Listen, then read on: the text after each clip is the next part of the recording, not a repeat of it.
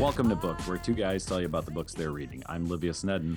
And I'm Rob Olson. Uh, the, this episode, uh, we're going to be talking about someone you might have heard about before on our podcast. Uh, Chuck Wendig has actually agreed to come on and uh, do a bit of an interview with us. Which is awesome because not only is it Black History Month, but it's also Chuck Wendig Month at Book Podcast. So this couldn't have worked out at a better time. I know they're going to call us the Wendig Nation. There you go. Ooh. So, uh, yeah, very gracious of him to join us, and uh, we're even gonna ha- we're gonna have questions from a special guest that's not on the show. It's kind of weird. That's right. We did our we did our homework. We prepared. We read two of his books. Um, yeah, we, I can't. I hope we're ready. There's only one way to find out. In case you haven't listened to the last two episodes, the previous two episodes of our podcast, where we reviewed his books, uh, Blackbirds and Mockingbird. Here's his bio very briefly for you. Uh, Chuck is a novelist, screenwriter, and game designer, author of Blackbirds, Double Dead, and Dinocalypse Now, and is co writer of the short film Pandemic, the feature film Him, and the Emmy nominated digital narrative Collapsus. He lives in Pennsylvania with his wife, a taco terrier, which we uh, figured out what that was in the previous episode, uh, and Tiny Human, which I'm assuming is his child. I feel terrible because I just realized I actually called that book Dino Apocalypse now. Uh, I know, and I caught it while you were saying it, but I decided not to correct you. That's the kind of loving co-host. Wow, I thought maybe you just take erase that part and somehow make it sound right. You know, just take out the ap- part. But um, anyway, so my apologies on uh, on Dino Apocalypse now. Although Dino Apocalypse now sounds pretty good too. That does sound, yeah, not bad. Did you do that whole? Did you do that from memory? Because I realize now that between us recording this, you editing the episodes, and you listening to the episodes, you probably didn't even have to read the author bio. Um, I still read it. Okay. Yeah. All right. Well, I think it's probably time to bring on our guest. All right. Yeah. Let's go. Chuck, thanks for joining us on Book this evening. Thanks for having me, guys. All right. So, uh, the last two episodes we recorded uh, have been a review of Blackbirds and Mockingbirds. So, our listeners have heard plenty of us talking about Miriam Black. Uh, what do you think about giving us a little bit of your take on on the Miriam Black stories? Oh, um, Miriam Black is a fun character to write. She is uh, this crass, somewhat awful character. I like writing sort of damaged, fucked up people. Um, clearly evidenced by the books, I guess.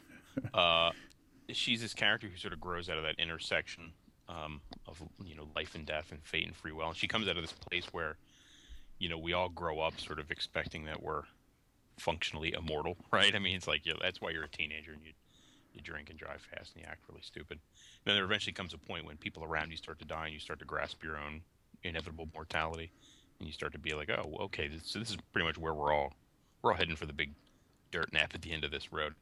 So, uh, you know, as a character, she's sort of a character who both explores the tragedy of that and then also the that weird sort of twisted power fantasy of being able to do something about it. But uh, of course, that's not an easy, easy uh, mountain to move. So Rob had mentioned how pleased he was with with how strong of a female character um, she was, and right after he had said that, my first the thing I wonder, and whenever I, I hear someone comment on a on a personality trait that you know kind of becomes evident throughout the stories is was that your intention when you set out to write her or did she just grow into that you know as you were writing the stories?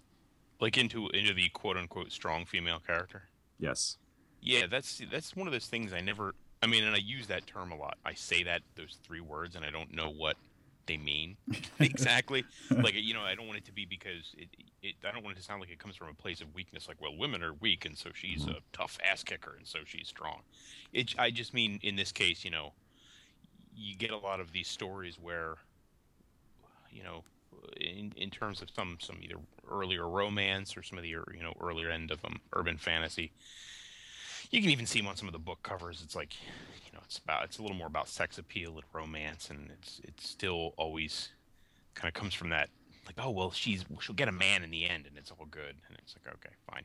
So to me it was just i you know i've known these women including my own wife who's who's foul mouthed you know worse than i am and i'm pretty fucking foul mouthed she um and, and i've known these great just awesome characters in my life and I, you know i wanted to sort of embrace some of that and bring some of that that vim and vigor and venom onto the page with uh, someone like Miriam Black. So it wasn't really a mission to write her. It was mostly just she just fell out that way. She was just this sort of preconceived. She had a voice already, you know. She just started talking, and it was uh, not a very nice, friendly voice, but it was funny. I liked it. It's I'm kind of happy. It's kind of re- refreshing that you uh, um, stumbled a little bit on on the framing that it was a strong character, but not out of a you know feminist reason or anything like that. Because Well, right, like, like she happens to have a vagina, but I don't want that to be like the whole. I mean, and obviously, by the same token, you know, I am not a woman. But that being said, I am. I'm sure that being a woman comes with certain experiences that I, as a man, will never have. Right? I mean, there's mm-hmm. just that's. But it's also not such a wild difference that they are coming from a place of inferiority or complete and utter separation from from the human species. They're like, well, they have a vagina, so they're really weird. I don't know what's going on. So that we have to make them, we have to pump them up with affirmative action and fiction and make them strong. So to me, it's just a strong character who happens to, as I've noted, have a vagina. and that's kind of yeah. That's that because when I was trying to explain it on the episode, uh, the first one, I, I hit that same problem where I was like, uh, I was trying to say it's great that it's a strong female character, but not because you know there's any kind of like affirmative action need to have them. It was just like Right. it's a strong character, and it's cool that it's not a guy like every other strong character is. I have totally gotten pushback for for writing a female character like her. Oh, really? Yeah, I've gotten. I there's a lot looking like Goodreads. Some of the Blackbirds reviews. They're very uh displeased with, with how I wrote. Some of them say it like I wrote like a chick basically like with a dick. Like it's like she's a, she's a dude with but who happens to be a female. Which I mean, I understand the theory behind that, but I have met so many women who sound like Miriam and who act mm-hmm. like Miriam and who are tough and I mean they you know especially with someone like Miriam who grows up you know, from her teenage years on, basically on the road. So she's just a mess. Like, so it's like you know, I feel like it. I, at least I like to think it came out of an organic place, not like a like she's a dude, but let's just Right. slap some boobies on her. Like, okay, that's so. And then some people were very like even suggested that men shouldn't write women. I was like, well, that's creepy. You're getting into some weird territory there. Okay. I um, it's funny because the more through this conversation, the only thing I, that keeps going through my head is just that line, and it's early on in the first book where, where or no, I'm sorry, it's halfway through the first book where she says, um, sometimes a girl lets herself get hit for all kinds of complicated reasons, and, and I think that just is. It, it almost felt like, and, and this is not not to take away from your writing, almost like incidentally you stumbled on like this really really great insight you know, which I'm sure you did on purpose, but it just the delivery was kind of like a like a wake up call to, to the kind of girl that she is, that she understands the way the world works. And Yeah, just and because she's, she's- the she's victim at times, that doesn't mean that it's because she's playing the victim doesn't mean she is the victim. I just thought that was Well, just exactly. great. And I'm I'm not trying to make a statement about women or femininity by writing her as a character. I'm just trying to tell a good story with a um, an appropriately damaged but also fixable character. And I think it spoke to Livius because he likes to hit women too. So. Well, that's yeah, exactly. And if they're okay with it, it's even That's better. The, le- the less charges they press, Sure. We're all men here, and we all hate women. That's what that's what I was taught by the Bible. Oh wait, it's, it's religious rant time. Can we do that? No. Okay. Uh, um, you could if you wanted to, but um, my next question might not really give you the opportunity. Are we are we going to see more of Miriam? Are you going to continue the series, or is that? Oh yeah, no, the th- uh, third book is um scheduled for release uh, late this year, early 2014. Same same publisher. Uh, awesome. it's called The Cormorant. Uh, I, I have it outlined now. I start writing it. Um, I have a young adult book I've got to finish next, and then after that, I'll get to the next Miriam Black book. Takes her to Florida. Very nice. Oh, Yeah. oh, I don't want to spoil it, but I think I know why. Yeah. yeah, it's she doesn't go there for the reasons you think, but that ends up happening anyway. Ah, very cool. I was thinking about. I was like, this is the interview. We could be a little spoiler in that. I've had two listeners in the last in the last week. Um, you know, send me pictures of their copy. Yeah, Oh, that they, Uh, like, yeah. So I'm like, Yeah. ah, damn it, they Oh, haven't they haven't read them yet. So I really still can't say anything. Right. Well, those who Um, have read Mockingbird know why. that's right. You don't have to spoil it. They already know. They either know or they don't, and there's nothing we can do. And they can eventually know and listen to this They later. And well, they, they should know. they should. If they're if they're good people, they'll know. All right, so longtime listeners of the show, or if you've listened to more than one or two episodes, um, you've probably heard us mention um, Joshua Allen Deach, who's a friend of the show and author of Strangeness in the Proportion. Um, and Chuck, Oh for man, you, you know it's funny. I'm sorry to interrupt you, but that's so weird because that's a White Wolf novel. Yeah. Yep. Yeah. Yeah, I used to It write, is. wrote for White Wolf for like 12, 13 years. Did you happen to read it? Believe it or not, I have not read that book, Oh, but I heard you, great things. you must. You must Yeah. as soon as possible. he Sorry had to interrupt. actually he had actually won a um, a contest Right. through Yeah, White Wolf right. to write that. hmm That's So it- right. his main character Simon Meeks is a is a coroner who, when he um, reaches inside the dead people's bodies, can see them on another plane, and, and he uses this to kind of find out what happened to them, and he falls in love with a Jane Doe corpse. Oh, that's awesome. So so this yeah so um, uh, Josh is a fan of yours, and and had, uh, had we'd asked him for a couple of questions, and the one that would be good at this point of the show to to ask you is what would be the first thing Miriam Black would say if she shook your hand? See, that's people ask me that, and I, it's one of those things I just, you know, I don't want to know. Yeah, I don't, I don't even want to. I'd be like, just don't touch me. If I knew who She shakes was, shakes I her shakes your hand. You punch her in the face so she can't say anything. That's- uh, well, yeah, there you go. I would, I, I would wear gloves or body armor, whatever it would be to, to get away from that skin to skin contact. That's such a I've, weird I've, thing. I've, like, there's like, I had, you know, I grew up with a, like a whole hypochondria thing and a whole. In fact, actually, this book is sort of a way to deal with like fears of death and hypochondria and all that horrible stuff. Which actually, believe it or not, it was a surprisingly capable therapeutic moment. And uh, no, she can't touch me. Get away from me. you Awesome. crazy woman. Rob, we didn't address this on either of the episodes, but real quick, would you want to know? Absolutely. Yeah, see, I'm thinking the same thing. I, I think I'd like to know. Yeah. I would. I would have no problem with that.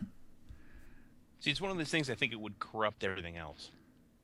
I think you would live your entire life based then upon that, and that would Well, yeah. It's like. uh hit the purity of whatever this whole crazy thing we have.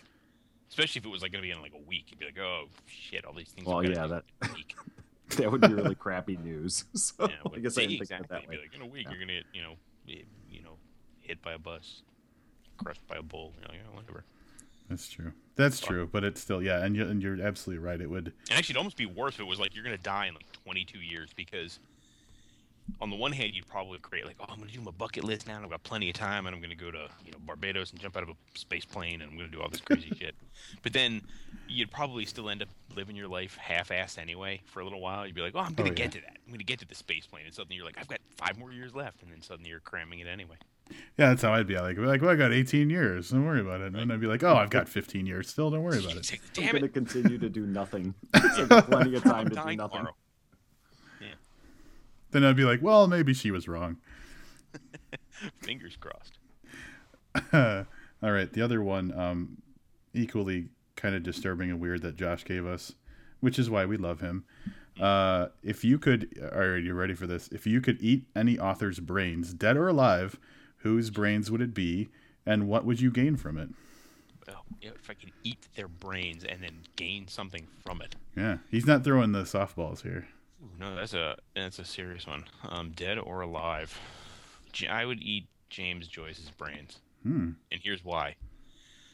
I don't know if you've ever read James Joyce, anything by him. Um, you know, arguably he sort of helped, sort of, you know, I would say define some of the uh, modern literary novel form, especially in that truly quote unquote literary sense.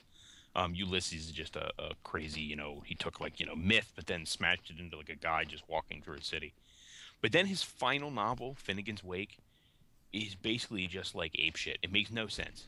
It literally, it's just if you read even a single paragraph, it it's like it's like all these made up words and just smashed together. It's it's like an insane person's diary, and uh, I would eat his brains just to be like, what the fuck were you talking about? like, what is this book? What it's, a, it's not a small book. I mean, it's not as big as Ulysses, but it's you know, I couldn't read a pamphlet of that and understand it. And uh, uh, so I'd like to I tried uh. Uh, Joseph Campbell tried to write skeleton keys to it, but you know, I would like to, the brain get right to it. Maybe that's where I went wrong. I tried reading Finnegans Wake, I don't know, seven, eight years ago. And yeah, I, I think I maybe got four pages in and was like, yeah, screw this. yeah, screw that. I, I've known like hardcore James Joyce scholars for like, yeah, no. And Yeah, plus, no- James nope. Joyce is also sort of nutty. Like he wrote really weird like sex letters to his uh his girlfriend who had the greatest name, Nora Barnacle. Wow. Yeah. Nate Nora Barnacle, and like he, he, I think he wore diapers and like who is he? And he was all into like farting. He was a very strange guy. So uh, you know, there's a there's a brain that you'd want to it just to see, just to know. Well, yeah, yeah. You want to go for the weirdos, not like You gotta Yeah. go weird. you got to go weird for sure. Yeah, you can't go something boring. What's the point? Right. So normally at, at the end of episodes, we ask guests where people can find them, and, and the answer is majority of the time they kind of mumble a website and then they apologize for not having updated it in nine months. Yeah. Um, your blog, on the other hand, has more updates than I think any other blog I've I've looked at. Mm. Um, so you spend a lot of time working on it, uh, which is I clear. do. But are, are you just that chatty, or does that type of writing kind of help you with the other stuff that you do? Is it like a therapeutic thing for you? Yeah, it's a little therapeutic. It's about half therapeutic, half. I say this with the, the kindest uh, uh, tone that I can. It's also half a burden. I mean, it's a lot of work, but it is like I, I originally started the blog Terrible Minds as sort of a way. It was like me yelling at me about stuff because this is ten years ago that I started the thing over ten years ago, and I had it was not WordPress. I didn't have any sort of metrics or analytics on it, so I I had no idea who was reading, which was probably nobody and I would, it was just me squawking into the void, um, pretty much backing myself like some sort of boomerang. And uh, over time, especially in the last like three, four years, um, I've had a pretty significant increased readership. But it's still kind of me talking to me and me talking to an 18 year old version of myself who was a total asshole. And I'm trying to school him on the lessons he will face. Mentioned also by uh, Chuck Wendig superfan Josh Deitch, who we mentioned a minute ago. Uh, he said, "Have you folks looked at Wendig's blog? It's quite awesome. He gives these lists of writer advice that are fucktastic. That's a direct quote. Uh, what do you think about that. those? Like, uh, I know you've got a few out of just like lists of like, you know, things to, to make your writing better or, or those types of things. Um, yeah, I have, I have quite a few of those now, and um, I have like four ebooks of them, and then actually Writer's Digest just bought um, a compilation. They're going to put a compilation of those together with some new lists and uh, put it in print and ebook form. So that'll be cool. So no, it's fun. They're um, What's the motivation behind that? Is it just is it good for you to like uh, like you said, kind of tell yourself, or is it more? yeah, it's me telling myself and telling you know. It, like sometimes, as I said, I'm yelling at like an 18 year old version of myself, but sometimes I'm yelling at myself from like last week. it's like I, I'll come across, you know, pos- upon something that I encountered in my own little writing endeavors, and it's like, oh, I need to say something about this, and then to the blog mobile, and then suddenly 25 stupid things pour out of my head. So you've got um, like 500 ways to be a better writer and stuff like that. Yeah. Um, and you've probably been asked this question, but um, any just one or two you want to just throw in here really quick for anybody that's listening? Uh, of those like l- little reasons. Yeah, or is that too proprietary? no, no. I, I uh, the biggest one of all that um, I'm constantly trying to drill into people's heads is to just finish your shit, as I call it, completo el pupo. Like you have to, you know, for for all the writers that are out there that call themselves writers, there's so many, and I was one of these people for a very long time. Um, you don't just finish anything. You get halfway through, and then you start flirting with some other manuscript behind the shed, and next thing you know, that other one is, you know, you're porking it behind the the, the wood pile, and there's you know you forget there's like a trail of like manuscript corpses you've just abandoned by the road. And if you really want to separate yourself from all of those other types of writers, you have to start completing things. And only in completing things do you actually start to learn what you're doing because you have an entire structure of something you can you can look at. But if it's just this sort of like half a dick flopping in the wind, then there's just nothing you can do with that. Oh man, we got to get you on this podcast more often. There's like because like all right, so not to get too much off of off of the topic or anything, but like, and I'm not going to name any names, but you've get people on who seem like they're naturally more uh, flower flowery when they're talking, and then there's other people who are just very either too succinct or too you know simple or like not you know, so like it the more entertaining. The, the speech the better in my opinion. I'm not even drinking tonight, so Um, recently, I read a piece on your blog that detailed uh, a very objective, both sides of the coin look at um, online piracy. So I've Oh, seen lots of these things before, especially from from writers. I've never seen one that was objective at all. So did you get Yeah. pushback from from fellow writers on on being you know kind of like I actually I'm really fair surprised. about it? I kind of didn't, um, Hmm. which I was surprised about. I don't know if it's just because people kind of already, some of those people who might have pushed back already knew how I would have felt about it, because I have talked about it sometimes on Twitter or whatever before. Um, but I also think because I sometimes like it sounds strange, but if you you can defeat people in advance with reason. Like if you give if you if you play devil's advocate enough and you're like I'm going to address everybody in this room and not just like that guy over there and not just myself. If you try to give everybody a little something that they can agree with, it makes them less upset at you when you say something they don't agree with. Um, and I don't mean that as like a, a technique, like I'm manipulating them. I mean I do. I really think this is a, a like a multifarious crazy issue that doesn't have one single thing. And I think you know the, the the writers who are mad about it, like I get them, I understand that, and so I wanted to acknowledge that. But on the other hand, I also acknowledge that being mad at it is not particularly useful. It's you know it's basically just like I'm yelling at planes all day, like oh damn you planes for flying over. It's like well that sucks for you that that annoys you, but they're gonna keep flying over your fucking head. So I'm very sorry about that. So there's you know I just try to address that in a funny and that's the other thing trying to be funny. It's hard to sometimes get mad at me when I'm like using absurd metaphors of like leprechauns and shit because it's like well I did say leprechaun, so you kind of can't yell at me. I probably don't mean what I say anyway. Yeah, with especially with digital content, uh, piracy is just such a weird gray area, and Yeah.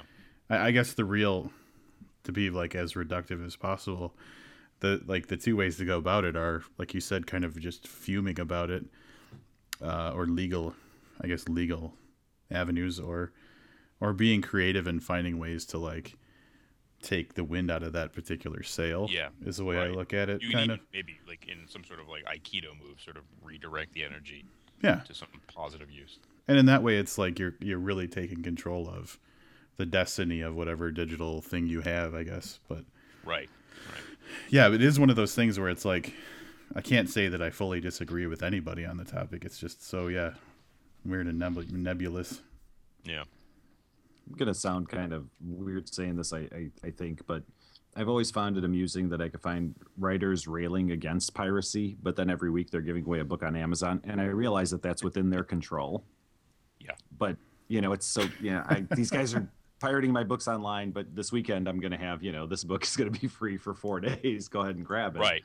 Is is kind of a weird because it's authors pirating themselves, sort of. I mean, it's the Well, same they still get theory. money You for hope that, though. someone They're takes it for free, yeah, and then buys the rest of your your stuff. So, but Yeah, yeah, it's a I different- understand it's in their control. It's a little different.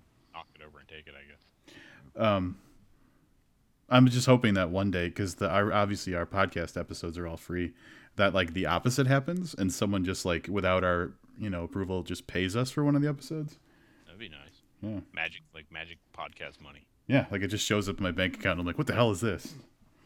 Yeah, Probably not gonna happen though. oh, I guess I'm supposed to ask a question, huh? If you want, it's up to you. We're we're doing a good job of alternating, and I got so caught up in uh, talking about someone paying us that I lost track of what's going on. It's easy to get caught up in that. Um, how does the screenwriting and um, even doing the RP, the writing for RPGs differ from when you're sitting down to to create a novel? Well, the RPG thing, either that or writing video games, is always you, you, the power there is that you're trying to tell someone else's story. You're trying to more or less help them tell their story. I guess is really the way to do it. Um, whereas obviously, like, so you're trying to really excise your ego from the equation. Whereas with a novel, you're it's really all about you. I mean, writing a novel is one of those things where it's like it takes a lot of ego. For as much as we're all like damaged, sort of like "Uh, self-hating people, at the same time, it takes a tremendous amount of ego to say, I'm going to write like 80,000 words, and I think it's awesome enough that a whole bunch of people should read it. I mean, you know, here's this little brick of words. It's great. Check it out. So, you know, on the one hand, you're trying to tell your story, but RPGs and games and stuff, you're telling someone else's. Screenplays are similar to novels in that it's that same level of ego, um, though it really is important to remember that it's a blueprint. Um, the script is not the final product, whereas the novel is. The novel's what they get, and that's it. Um, and the script is, is a little more sniper bullety as opposed to the machine gun spray of a novel. Like with a screenplay, you have to be really precise. And that's actually the thing that got me into writing Blackbirds was I fucked this novel up for years. I was trying to write it and it just was like this meandering you know, it was like a water wiggle. It was just spraying everywhere. And uh, so by the end, it was like I knew I had to do something. And there was a local screenwriting contest uh, with a screenwriter named Stephen Susco who wrote um, the two Grudge films. Mhm. Um, and the the prize was it's like homework, but it's a stupid prize in a way. But it's like the prize was a year long mentorship with him, which is awesome for people who like to work. But as a prize, it's like you want a fucking car or something, not a not a homework assignment. um, so I thought, well, I'm going to cheat and I'm going to learn how to write screenplays in order to figure out my novel. Um, and I actually did get the mentorship, and so I did mentor with him for a year, and uh, I did learn the most critical thing that I needed to do in terms of writing, which was to outline. Uh, I had to all I had to do. I literally just had to outline, and I resisted it for so long. It was like, no, I'm an artist. Ugh, ugh, shake my fist at you, stupid people want me to outline. I resisted it for so long, and then I did it, and like right after I did it, the whole novel made sense, and then I finished the novel like, like I mean, just snap. And I did it, you know, Blackbirds took me God how many years to write, and then Mockingbird took me 30 days. So Wow. it's like outlining was really the thing. I was I'm a pantser by heart, but a plotter by necessity. So, I think I answered your question. maybe. Yes. of of of those three different type hell, and you do kind of like educational writings in your list ways. Is there one you Yeah. prefer over the other? Um, probably the novel writing, um, just because I'm most comfortable with it and what's up. It's what I've always wanted to do, so it feels like a really great, satisfying thing to be able to do it um, and make a living off of it. Because it's been like you know, and it's not only has it been a thing I wanted to do, but it's a thing that everyone tells you you really can't do. You will constantly go through life and be like, you can't do that. It's not. There's no money in it. You're gonna have to keep your day job. You're, just, you're really a stupid person for trying this. I was like, okay, all right. So um, it's very satisfying to have that. Uh, The screenplay thing, there's uh, more money in it in the grand scheme of things. Um, so that's nice. It's always been so upsetting to me because that's exactly it. Screenwriters can can live off of that, and great novelists, you know, can still tend bar and you know Yeah. show up to factory jobs. So it's a little One weird thing about being a screenwriter is it's like you can. There's so many screenwriters who live off of not making movies, by which I mean they write them and someone options it and it goes through all that whole process and never gets made. But they've been paid. Yeah, they get their check. Yeah. They get a check. I mean, and, and that's not a. I don't mean it's not the screenwriter's fault. That's just the, the system. But it is weird. You'll meet these like really accomplished. Like when I was at the uh, screenwriting uh, lab at Sundance, or or even at Sundance itself, you meet all these screenwriters, and you want to be like, well, what have you done? And they're like, I've done so much, and you've never heard any of it. You've never even seen it. It's not. It's never going to happen, and I've done so much.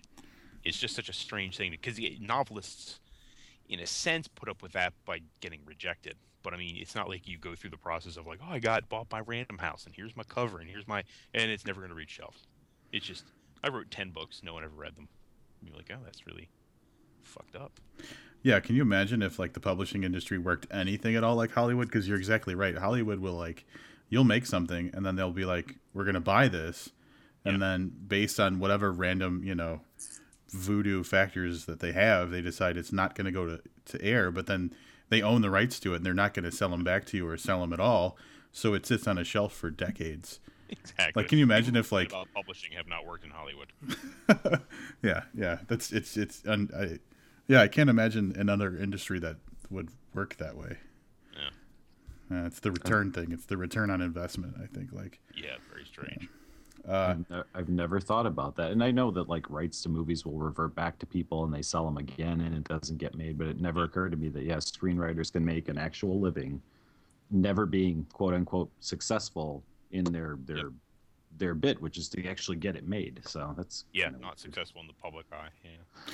well, I guess the nearest you can get, and we talked about this in the past with like uh, I know Craig Clevenger. We were talking a little bit a long time ago about um, one of his books being optioned, so he got a you know he got the rights bought or whatever, so he got a little bit of money, and then that progressed to a certain level, but then like you know, or or also I think Max Barry. We were talking about his books. Is the other Max Barry or XG, one of them. Yeah. But anyway, um, like they'll get optioned, they'll get money for it, but then it'll just get kind of get scrapped. So they like maybe the rights get bought again or get optioned. So like there's kind of cycles of getting money for the same thing, which is a little bit weird too. Yeah, and it's like money for nothing in a way. Right. It's Exactly. like parking a car on your screenplay to not make it your, your novel. Like, I'm just going to park my car here. Just to have the ability. Yeah. One one random thing that just came up kind of as you were talking which we have such a hard time remembering to talk about when we're talking about books, is the covers. And I was curious um, because Blackbirds and Mockingbird have excellent, excellent covers. Joey Hi-Fi, man, I won the cover lottery. Is that now? Do you have did you have a, a history with him, or is this just kind of like No, this is what? no, I, I knew him peripherally through um the author uh, Lauren Beukes, who um wrote Zoo City and the upcoming Shining Girls, which is Shining Girls. Like Zoo City's great, but Shining Girls, which is like a time traveling serial killer, it's like um if you like merge like a Stephen King and Peter Straub, but got even better. It's it's great. um, so she knows him. He's a South African um, artist, and uh, so she um, he did her covers for Zoo City and uh, for um, her uh, uh, sh- short story collection before that. And so I was familiar with him.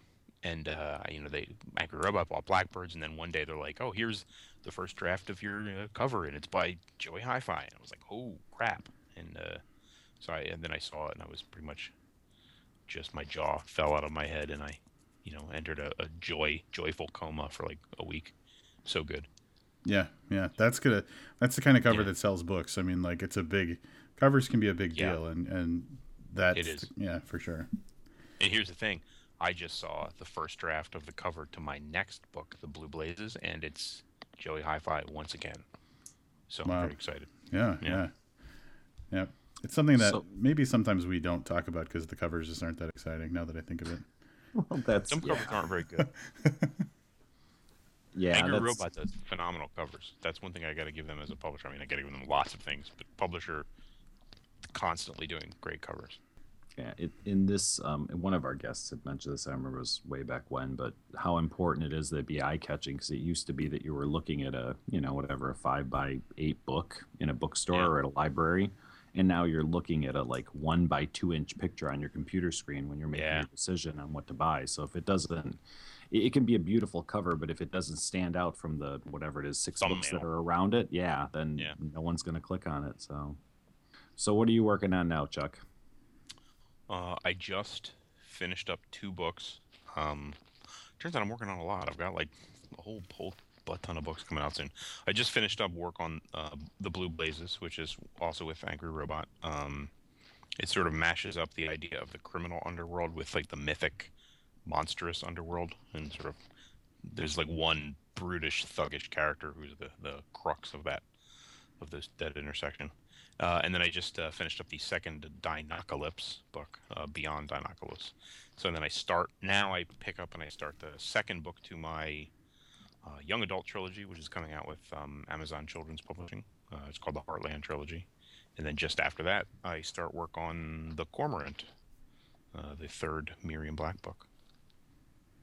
That's And So you're not, so you're not um, doing a whole lot, is what you're saying. well, I also just sold. I, I last year I kickstarted. Actually, even before that, I, I wrote a, a, a novella called Shotgun Gravy, which is about this sort of teenage vigilante slash detective anti-bully girl, uh, Atlanta Burns, who is sort of like a Veronica Mars, Nancy Drew on Adderall. She's you know, that sort of character. So it's like a noir-edged young adult sort of thing. And I wrote a novella. and It did by my estimations, fairly well in terms of self-publishing, and so I kickstarted um, the novel sequel to it called Bait Dog, which is about her in, in- sort of entering a, a dog fighting world at the same time she's trying to solve um, uh, the murder of her friend, and uh, so that was very successful with Kickstarter, and actually the Kickstarter um, funded two books, uh, that Bait Dog and the, a follow-up. And uh, so I wrote Bait Dog and self-published it, and then actually Amazon recently made an, a bid to publish it as a young adult novel and publish the follow-up. Um, so that's also I'm working on that. So I'm working on a lot of stuff. I'm, I'm a little I'm on fire, and I mean not like in a like a I'm on fire. I mean like I'm burning alive in my own cauldron of, of words. Do It you hurts. do you work on a lot of this stuff simultaneously? I mean, do you like, yeah, today's Tuesday, I'm gonna work on Bait Dog, and to my, are you able to separate your Not stories like right in your head that way? I'll write in the mornings and then I'll edit in the afternoon. So I'll be writing something new in the morning and I'll be editing something new in the afternoon. Now, the one difference that sometimes I can write if it's if one thing is a novel and another thing is a script, I can then I can multitask a little bit. Um, but I can't do I still don't do day to day. I, I if I'm working on a novel, I'm working on it every day until it's done. And then I'll just find other hours in my day to do some other stuff. you know pornography. Well, naturally. Before we wrap, uh, before we wrap this up, is there uh, anything uh, of your of your own or, or of someone else that you'd like to uh, spend a little time talking about? Uh, I think we've talked a lot about me.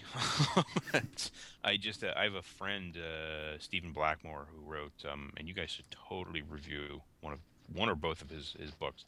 He wrote a, an urban fantasy called City of the Dead, um, City of the Lost, excuse me, and uh, it's a great book. Just, sort of a again, it's got that urban fantasy hook to it, but it's you know if you take Jim Butcher and you throw in a little more of the the crime noir thing or the Richard Kadrey. Uh, and he did a follow up, which is not a sequel so much as it's a new story set in the same world called Dead Things that just came out. And it, it I read it like a year ago to um for for blurbing purposes, and also even before that too to sort of like brainstorm stuff around the novel. And uh, it was really one of my favorite reads of that year. And uh, would if I read it again this year, it'd probably be one of my favorite reads this year. Uh, so Dead Things, Stephen Blackmore, great book. Um, and obviously, I mentioned Lauren Beukes's uh, "The Shining Girls," which is coming out. Adam Christopher's "The Age Atomic" is coming out soon, um, which is a really incredible follow-up to Empire State. Um, in fact, I think it's easily surpasses uh, Empire State. I think it's really solid stuff. I'm really fortunate. I know a lot of really awesome writers these days. I feel very inspired by uh, the, the really cool people around me doing doing sweet, sweet stuff. That's uh, 100% why we actually do this podcast. We're turning, not at the beginning, but now it's like we just meet such incredible people that I, I don't want to ever not do this. Well, see, it's funny. Like I was looking back at your um the list, like all the people you've had on and stuff, and it's weird how it intersects with so many people I know. Like just like you know, uh, you know Matt Funk and, and, Anthony Neil Smith and all these people who just sort of sort of intersect in your. Yep. Oh yeah. But then also like the White Wolf thing was it was just like it was really great. Yeah. Oh, our, funny thing. All right. Um, I don't know if we've ever. Should I go into this the Josh Deitch connection, Livius? Sure. Yep. Turns out, all right. The reason that we know Josh Deitch, the guy that wrote Strangers in the yep. Proportion, is um, he went to the same high school as me. Like uh, him and I have common friends, and we we've we've hung out a lot since. Like we never were friends until after this book was pretty much done, because right. we we always had common friends but never really knew each other. So um, it was one of those things where it was like oh, I've got a book coming out, and we're like super nervous. You know, I'm always super nervous about if I know someone and their book yeah. and everything. But uh, but it turned out that I just fell so in love with the book because it's just so well done, and um, yeah. So like the whole fact that I knew him uh, years and years ago doesn't even matter. So like yeah, it's just a weird a weird connection, but it worked out nice. And he writes video games for a living. So when you were talking about writing video games, I was like, "What does we... he write?" I didn't realize that. He writes for uh, Oh God, I'm going to be so embarrassed. I don't know. Is it Age of Conan? Is that it? Yes. Yeah, Age of Conan. It's so fun, fun comic. Fun, yeah. Yes. Yep. He works for them. Uh, I know a lot of Glad somebody knows where he works. yeah. Yep. So uh, I'm like, uh, are we talking to Josh? or Are we talking to Chuck and Wendig here? It's weird. I am Josh, as it turns out. Uh, just got punked. Damn. I ask myself questions about that. oh, that would be the, the weirdest twist. All right. That would be yeah. That's a twist ending. I I Shyamalaned it up. I Hitchcock this this bad boy. Uh, well, I'd be very impressed if you did that. Yeah. Sorry, I'm not that good. all right. So of all those 18 things you've got going on, um, you've got two new big fans here at Booked. Which one is the one that's going to hit the shelves first? Um, which book is coming out 1st mm-hmm. Um, technically, next I have Gods and Monsters: Unclean Spirits, uh, which is a kind of this guy. The, the gods have fallen to Earth and they live here now. Um, all the gods and they're you know a dysfunctional group, and one guy wants to sort of get revenge on them. Um, but then that times out very close to the Blue Blazes, which comes out also in May. Um, and that's uh, um, not to say I'm not proud of Gods and Monsters, but Gods and Monsters is kind of work for hire stuff. Um, which and I think it's good, and I enjoyed writing it. Blue Blazes is like a story that's been in my head for like the last five years, so I'm pretty excited about that one. Very cool, Rob. We've got some summer reading. Yeah. Oh yeah. Awesome. Yeah. Yeah. Yeah. we should just make it the Chuck Wendig year where we just cover. Yeah, nothing that. But... That'd be great.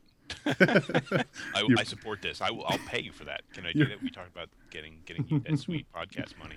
We well we we said that if James Patterson approached us and said that he would pay us like a decent living wage to just do a podcast review, giving favorable reviews to his books, I think we'd have to cave and do it. It's like a really boring version of the movie Indecent Proposal. Exactly right. It's just like, the most Madison like throws money on a bed. you just roll around in it and read good reviews of his books. It's That's I mean it's not as sexy, but it's there. yeah. I'm, I'm totally for that. I'm, I'm writing a proposal letter right now. Just, uh, yeah, people who know people. All right. Well, on that note, um, uh, I just want to thank you, Chuck, for taking the time to come on and talk to us, and No, uh, thanks for having me. and, and for writing those wonderful books. Uh, we really appreciate your time. well, thank you. Thank you again. Yeah, that concludes uh, Chuck Wendig month here at the Booked Podcast. Yeah. We well, we gave him February, so I hope he doesn't take that uh, the wrong way. Yeah, it's the shortest month. shortest month of the year. you know, I remember years ago when. Uh, do you remember the Blaze, the, the radio Uh, station? Yeah, the radio. Okay, yeah. So the, when they took over from whatever it was, it was like an adult contemporary station. Before that, they played um, is it uh, Rock Rock Till You Drop for like three days, It- just on loop. I'm guessing until they got all their stuff set up and whatever, and then they never ever played that song again. That's Chuck Wendig for us. Are you saying we're never going to review another one of his books? We may never even mention him by name. I, well, that's yeah. I mean, All right, it's unlikely, but if we can't stop mentioning Sean Ferguson, um, that's true. And he he- didn't call me an asshole for mispronouncing his his book too, so that was kind of cool. yeah. And we haven't even reviewed a Sean Ferguson book, so I guess that's true. So. so Um, if you missed it, we didn't mention it at the end of the episode, but uh, we did talk about it a little bit in the middle. TerribleMinds.com. No fancy spellings, no nothing. TerribleMinds.com is the blog of Chuck Wendig. There is a ton, a ton of content, and and writers with blogs. Take heed. There's a guy who keeps up with it. I, I swear, there's some days he's got to have like two or three posts on there. yes, it is. It is possible to be a writer and maintain a blog that's not only consistently updated but actually interesting. Um, uh, kind of like he was saying, in, in the way that he writes some of his stuff, that he put makes it a little bit weird, so you can't argue with him. Um, he's just got a very easy to read style. Yeah, I mean, I'm going back. He's got. Uh, it looked like he skipped the weekend, maybe, and he's got stuff for like the last two weeks every day, with with some days with multiple entries. So Yeah, awesome. got to take awesome that stuff. taco terrier for a walk. Yeah, we didn't talk about the Taco Terrier at all. I was gonna, but then I got all caught up talking about book covers and stuff, so I figured that was more, a little more on point. Maybe, uh, maybe for our other podcast, Petted, Petted. we can have him on. Wow. If we, you know what, if we ever started a knitting podcast, we could call it Hooked. Oh wow. You know, we had this great episode up until now, all these interesting things, and now that it's just me and you, this is what it's devolved. Poor, yeah, Chuck went. I went. I was, I was being completely sincere earlier when I said we needed him on more because he's actually interesting. yes, agreed. So, um, you want to tell the folks what we have coming up next? Absolutely, I will. Uh, our next episode, uh, which this this Chuck Wendig, we're kind of dropping it as a bonus or an extra. Um, there's going to be kind of two this week ish period of time, I guess, and the other one that we're dropping in just a few days is going to be our review of the J. David Osborne book "Low Down Death Right Easy" that just recently came out from Swallowdown Press. And in keeping with our promise of even more people on the show, we're going to have a guest host. Is that our second guest host of the year? That will be our second guest host of the year. Yes. Wow, one per month so far. Yeah. Um, I think part of it is just because we've had to talk to her so much lately because of the anthology. Well, Might as well just have her come on and talk about a book. That's true. Yeah. Yeah, we're, we're already we haven't put her to enough work, so we want to make her work a little bit harder. We made her read a book, and now we're making her talk about it. Yep. So Manarchy editor and editor of the book anthology Pelavia will be joining us. Editor in chief of Manarchy. Editor in chief. Is there a difference between editor? Oh, I guess. Well, because then there's like yeah, I gotcha. like sub editors, like just a regular editor, fiction editor, whatever. Art editor. Yeah. So she's the editor in chief of Manarchy, and yes, as Olivia said, our editor for the book anthology. Do Not we have any- editor in chief though. We're not giving her that title. No. No. No, to hell with that. Um, so I'm very much looking forward to that. The return of Skip Papersley next week again. That's right. I can never get enough of that Skip Papersley. He's just super funny. So, um, and then we probably should do some planning for the future episodes. We're going to Boston, man. We're gonna have to figure out how to squeeze in an episode that week. Yeah. Do we know anybody that talks that can mimic our voices? Oh, I think you just asked for just some bad shit to happen. You can call us at area code 773-559. No, I'm sorry, 599-1057 and imitate our voices. oh God. Leave us a message imitating Livius's voice. Yeah. And then that'll just be our episode the week we're in Boston, whatever you leave. So try to make it try to make it just short of an hour. That'd be perfect. Yeah, and yeah, thanks in advance. All right. Until next time, which is just in a couple of days. I'm Livius Nedin.